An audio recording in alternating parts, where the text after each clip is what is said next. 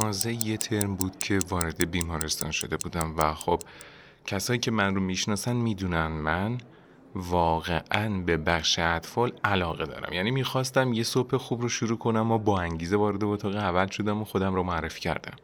دکتر مجدی هستم استیجر استاد. تا اومدم بقیهش رو بگم تخت کناری بچه ای که نشسته بود یهو ول شد روی تخت. و بعد دست و پاش جمع شد و بعد شروع به لرزش کرد و مامانی که یهو بیقرار شد و منی که برای بار اول داشتم یه تشنج می‌دیدم. خودم رو گم کردم. سر رفتم که به استیشن پرستاری رزیدنت اطلاع بدم که یکی از اساتید رو دیدم. سری گفتم استاد استاد تخت فلان تشنج کرده. هنوز اون جملات تو ذهنم باقی مونده. ای بابا دوباره که کد احیا خوردیم. سروم اطلاعاتشو وصل کردین؟ وصل شد؟ خب.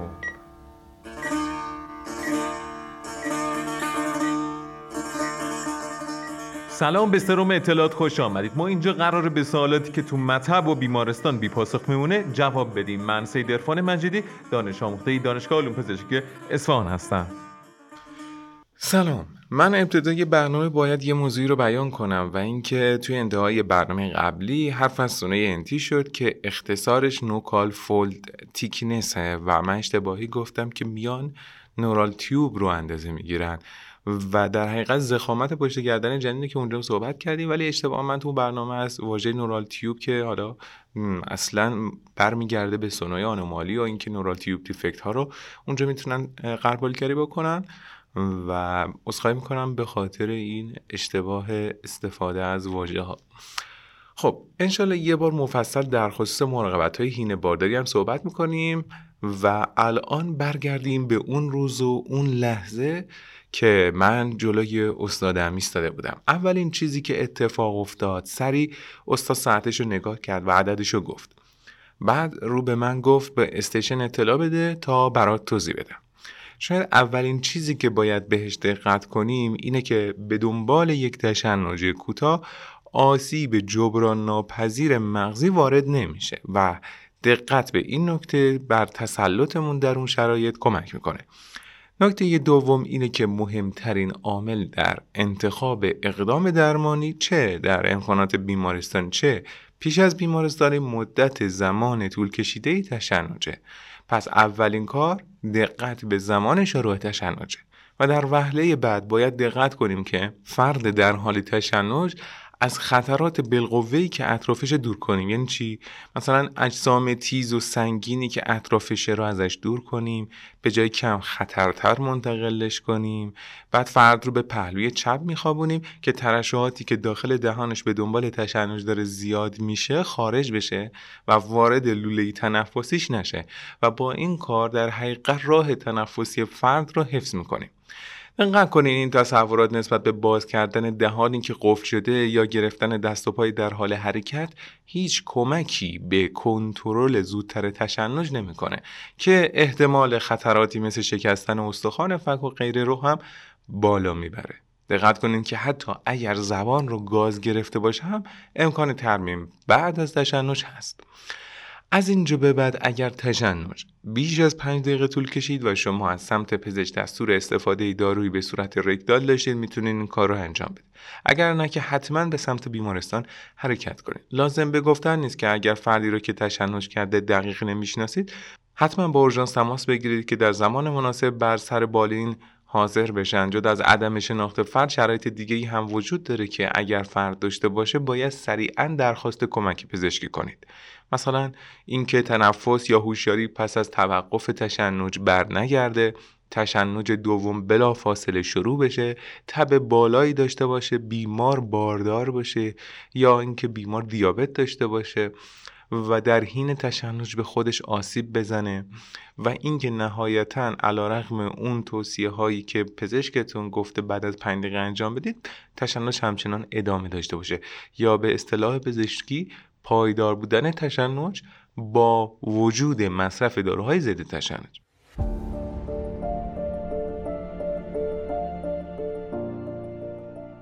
همین تصویر به صورت کلی گویای این هست که افرادی که دچار سر میشن چه محدودیت هایی رو در زندگی اجتماعی ممکنه داشته باشن. تشنج در زمانهای خاص می‌تونه منجر به شرایطی بشه که برای فرد یا دیگران خطرناک باشه. به فرض مثال منجر به افتادن بشه که خب مسلما اگر فرد در حین تشنج زمین بخوره می‌تونه منجر به آسیب به سر و یا شکست شدن استخوانها بشه. یا قرق شدن. می‌دونستین فرد مبتلا به سر 13 تا 19 برابر بیشتر در معرض غرق شدن در هنگام شنا یا استهمام نسبت به بقیه مردم به دلیل احتمال تشنج در آبه؟ همچنین تصادفات اتومبیل بروز تشنج هنگام رانندگی یا کار با تجهیزات اگر همراه با از دست رفتن هوشیاری یا کنترل در فرد باشه می‌تونه خیلی خطرناک باشه.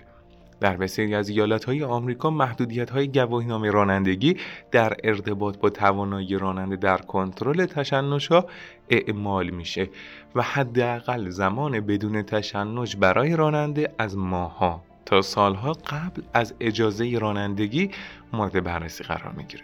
در ایران هم طبق قانون کلی فرد دارای بیماری نباید رانندگی کنه و این در حالیه که به نقل از گزارش اقتصاد آنلاین بارها بیماران هین رانندگی دچار تشنج شده و تصادف کردن و در گزارش راهنمایی رانندگی علت حادثه خوابالودگی راننده عنوان شده.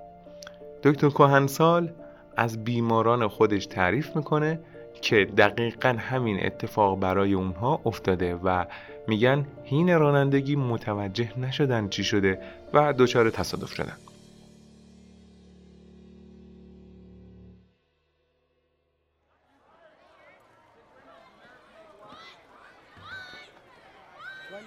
برخی از افراد دقایقی یا ساعتی قبل از تشنج تغییراتی را در رفتار خود تجربه می‌کنن که می‌تونه مربوط به فعالیت غیر طبیعی مغز پیش از تشنج باشه. این تغییرات مثل بیتوجهی، تحریک پذیری، بیفعالی و پرخاشگریه کودکان مبتلا به سر ممکنه در زندگی دوچار عدم اطمینان بشن.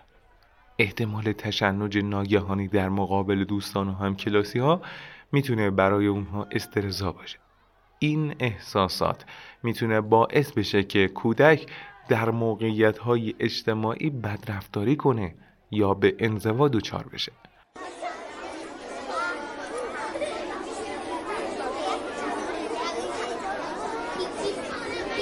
بیشتر کودکان مبتلا به مرور زمان یاد می‌گیرن خود رو با این شرایط تطبیق بدن.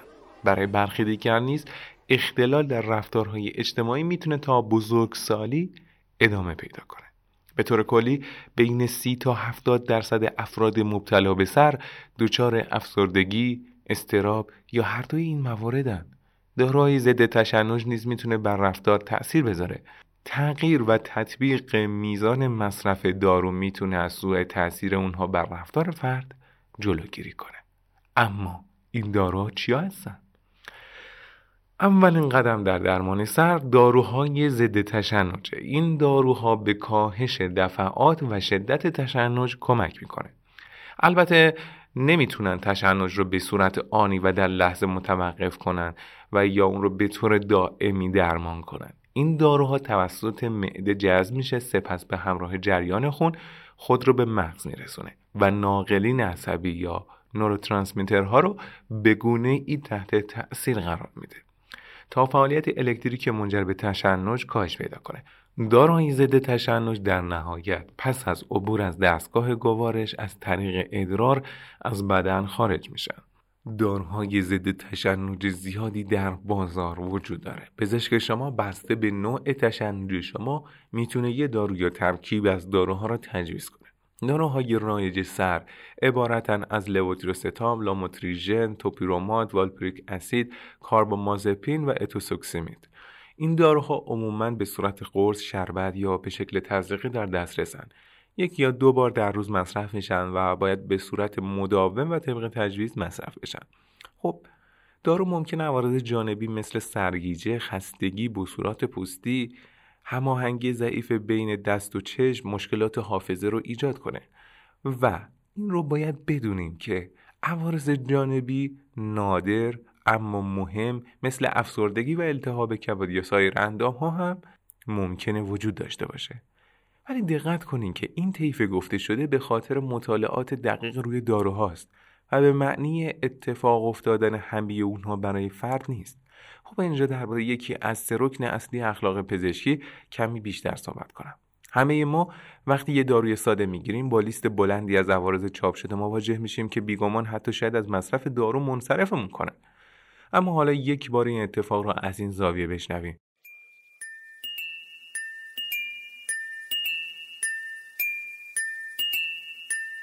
در پزشکی ما یک رکن اصلی اخلاق پزشکی داریم که با عنوان عدم ضرر رسانی تأکید می‌کنه از اقدامی که ضرر برای بیمار داره باید اجتناب کرد. این باعث شده هیچ توصیه پزشکی خیلی زود از مرحله ایده به نظریه و به درمان نرسه. یعنی اینکه یک مسیر بلند از مطالعات آزمایشگاهی و بعدش مروری و هم گروه و گروه کنترل انجام میشه و شاید یک پروسه بعضا ده ساله رو طی کنه و چه بسا خیلی وقت نتیجه این بشه که نباید اون ایده رو توصیه کرد.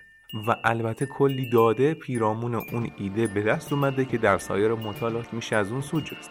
طبق همین قاعده پزشک مطلع از عوارض و فواید دارو در زمان تجویز با دقت به هر دو کفه ترازو زمانی اقدام به تجویز دارو می‌کنه که کفه فوایدش به کف ترازو چسبیده باشه و عوارض در هوا مونده باشه. و البته با توجه به داده های مطالعاتی که گفتیم برای عوارضش پیشنهادات و راه حل هم آماده کرده. خب برگردیم به داروخونه و زمانی که شما دارو رو در دست دارید. شرکت های دارویی موظفن که حتی عوارض زیر یک دهم درصد یعنی در کمتر از یک هزار نفر رو ذکر کنند. و شما می‌دونین سود دارو قطعا و مسلما در نگاه درمانگر بیشتر بوده و به همین علت تجویز کرده و برای عوارض احتمالی چار است. خب دور نش. بروز تشنج در افراد مسروع می‌تونه متفاوت باشه. اما بیشتر افراد با داروهای ضد تشنج بهبودی پیدا می‌کنن تشنج در برخی از کودکان مبتلا به سر متوقف میشه و به همین دلیل اونا می‌تونن مصرف دارو رو قطع کنن. در پزشکی به روش هایی که منجر به قطع علایم بدون نیاز به ادامه مصرف دارو میشه درمان قطعی میگن و در مقابل روش هایی که برای کنترل عوارض و علایم نیاز به ادامه روش درمانی رو درمان های کنترلی یا نگهدارنده میگن سال اینجاست تا حالا در دنیای پزشکی روش درمانی قطعی برای سر کشف نشده. شما چی فکر می‌کنید؟ متاسفانه تا این لحظه هیچ درمان قطعی برای سر وجود نداره. اما شروع زود هنگام پروسه درمان می‌تونه تأثیر قابل توجهی داشته باشه. تشنج های کنترل نشده یا طولانی مدت می‌تونه منجر به آسیب مغزی بشه. سر همچنین خطر مرگ ناگهانی رو افزایش میده. به طور کلی اکثر تشنج ها رو می‌تونیم با دارو کنترل کنیم. همچنین دو نوع جراحی مغز روی کنترل تشنج ها و کاهشش تاثیر داره.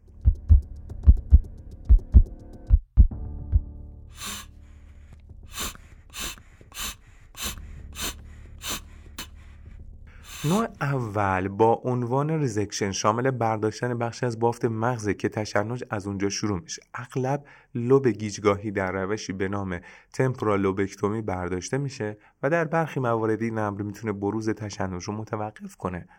در برخی موارد بیمار در طول این جراحی بهوشه به این ترتیب پزشک می‌تونه با اون صحبت کنه و از برداشتن بخشی از مغز که عملکردهای مهمی مانند بینایی، شنوایی، گفتار یا حرکت رو کنترل می‌کنن اجتناب کنه. در روش دوم زمانی که ناحیه‌ای از مغز که مسئول تشنج بیش از حد حیاتی یا بسیار وسیعه جراح می‌تونه از قطع مسیرهای عصبی به عنوان راهی جایگزین استفاده کنه که شامل ایجاد بریدگی در مغزه. نام این روش چیه؟ نام این روش multiple subpial transection هست. این کار از گسترش تشنج به سایر قسمت های مغز جلوگیری می‌کنه.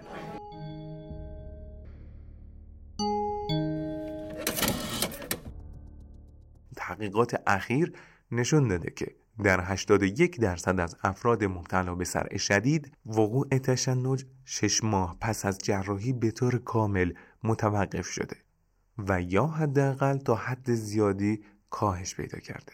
همچنین پس از ده سال 72 درصد از این افراد هنوز کاملا یا تقریبا بدون تشنجن پس از جراحی در برخی موارد افراد می‌تونن داروهای ضد تشنج رو کم کنن و یا حتی مصرف اونها رو قطع کنن.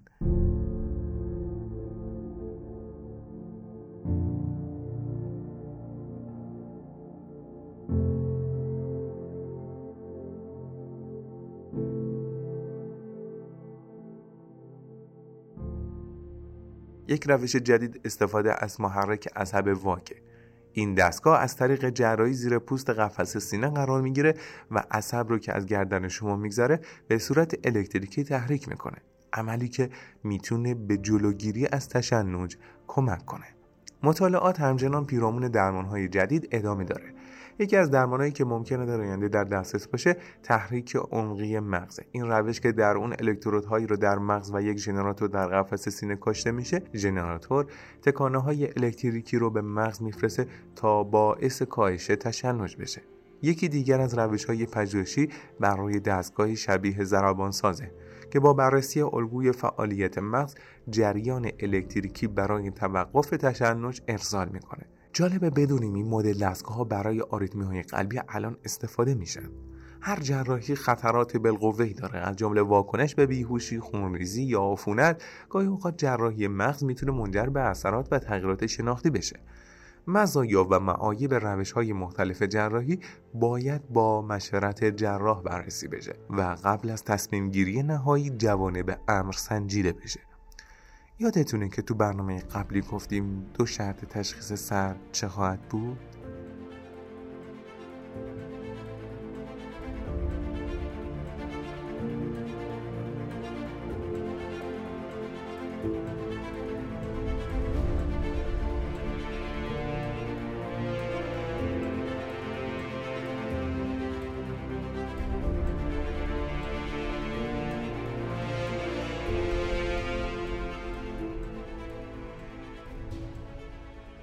آفرین.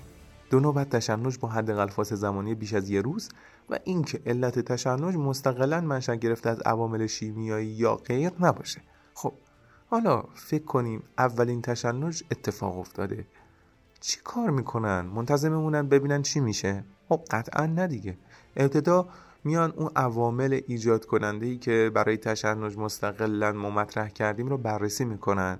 یا با تشخیص احتمالی سیجر دیزوردر شروع می‌کنن به کارهای تشخیصی که اولیش معاینه عصبی برای سنجش توانایی حرکتی و عملکرد ذهن و بعد یه سری آزمایش جهت رد قطعی علل منجر به تشنج که می‌تونه مثلا به فرض مثال بیماری عفونی عملکرد کلی و به سطح گلوکوز خون و غیره باشه و بعد می‌رسیم به EEG یا الکترو انسفالوگرام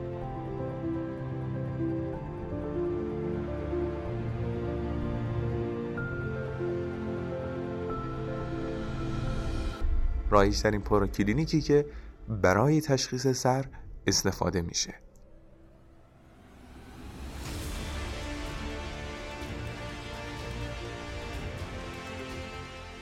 نوار مغز یا الکتروانسفالوگرام یه روش غیر تهاجمی و بدون درده که در آخر کار به شما یه دفترچه یه سی برگ میدن که نوارای زیادی از مغز رو درونمون می‌بینیم و خب طبیعتا نشونگر فعالیت های الکتریک قسمت های مختلف مغز. اصلا بیاین ببینیم چه کار می‌کنن. ابتدا الکترودها رو با یک چیزی به پوست سر متصل می‌کنن و از شما خواسته میشه که کار خاص رو انجام بدید. در برخی موارد در هنگام خواب هم انجام میشه. الکترودها فعالیت الکتریکی مغز شما رو ثبت می‌کنن. علا رقم وجود یا عدم وجود تشنج مشاهده تغییرات در الگوهای طبیعی امواج مغز در افراد مبتلا به سر رایجه و بر اساس این تشخیص مسجل میشه. در نهایت تست های تصویر برداری می‌تونه تومورها سایر ناهنجاری هایی که باعث تشنج میشه رو نیز برای پزشک نشون بده که خب مثل سی تی اسکن، امارای، پت اسکن و اسپکت رو می‌تونیم نام ببریم. و نهایتا با بررسی های انجام شده تشخیص رو به فرد خواهند کن از زمانی که فرد خودش رو با این تشخیص خواهد دید احتمالا به این فکر می‌کنه که من تا آخر با این تشخیص زندگی باید بکنم. خب هر زندگی یا هر تشخیصی یه سبک زندگی هم با خودش داره. حتما توصیه تغذیه‌ای نقش مهمی در این رابطه خواهند داشت.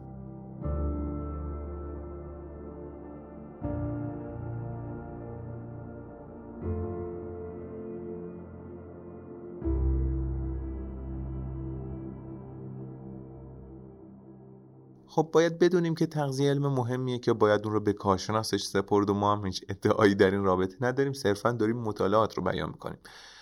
و هر گونه تصمیم گیری سرخود و انتخاب رژیم غذایی بدون مشاوره با کارشناس تغذیه و درمانگر ممکنه نه تنها سودرسان نباشه بلکه بیشتر آسیبزا باشه و مشکلات متابولیک دیگری رو ایجاد کنه. ولی مطالعات چی میگن؟ مطالعه میگن برای کودکان مبتلا به سر اغلب رژیم پرچرب توصیه میشه این رژیم که کم کربوهیدراته بدن رو مجبور می‌کنه جهت تأمین انرژی به جای گلوکوز از چربی استفاده کنه البته رژیم غذایی نیازمند برقراری تعادل بین چربی، کربوهیدرات و پروتئینه. از همین رو بهتر رژیم مناسب تحت نظر یک متخصص تغذیه ایجاد بشه. کودکانی که از این نوع رژیم غذایی استفاده می‌کنن باید به دقت تحت نظر پزشک باشن. علیرغم اینکه رژیمی که گفتیم در همه موارد جهت کنترل سر کارساز نیست، اگر به درستی دنبال بشه اغلب در کاهش دفعات تشنج کارآمد برای نوجوانان و بزرگسالان مبتلا به سر رژیم غذایی اتکینز توصیه میشه. این رژیم نیز سرشار از چربی و پروتئین و شامل مصرف کنترل شده کربوهیدراته. حدود نیمی از بزرگسالانی که رژیم اتکینز را امتحان می‌کنند تشنج کمتری را تجربه می‌کنند بروز نتایج ممکنه تا چند ماه به طول بیانجامه. توجه به اینکه این رژیم ها دارای فیبر کم و چربی زیاد هستند یبوست آرزه جانبی رایج و مشترک آنهاست. و خب به یاد داشته باشید عدم مصرف غذاهای فراوری شده هم مسلما به بهبود سلامتی شما کمک می‌کنه.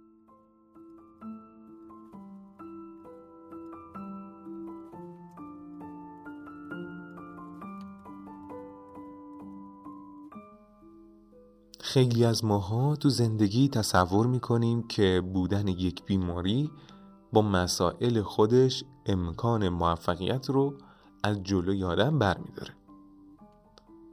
ولی چیزی که باید بهش دقت کنیم اینه که با توجه به درمان ها عملا امکان بازگشت به روند طبیعی وجود داره.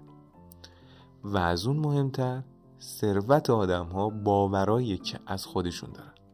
همین الان شما شاید ده ها فرد در ذهنتون اومد که با وجود امکانات خوب به خاطر نبود زمینه که در اون باورمند بشن نمیشه از اونها به عنوان انسان موفقیت کرد. من نمی‌خوام بگم که امکانات سلامتی یا رو کمک انسان در موفقیت نیستن که هستن. ولی می‌خوام بگم چیره شدن بر یک سختی بر یک مانع بر یک مشکل ما رو به گنج باور میرسونه. و این چیزی که ما رو به هیته کارهای نشدنی وارد می‌کنه. خب به پایان اپیزود 39 رسیدیم. ممنون میشم که اگر که براتون این اطلاعات مفید بود و تصور می‌کنیم برای دوستان و آشنایانتون می‌تونه مفید باشه حتما سرم اطلاعات رو به اونها پیشنهاد کنین.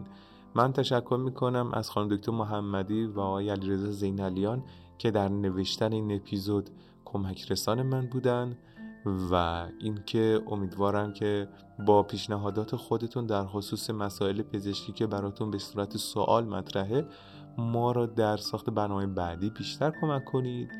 ارادتمند شما سید ارفان مجیدی.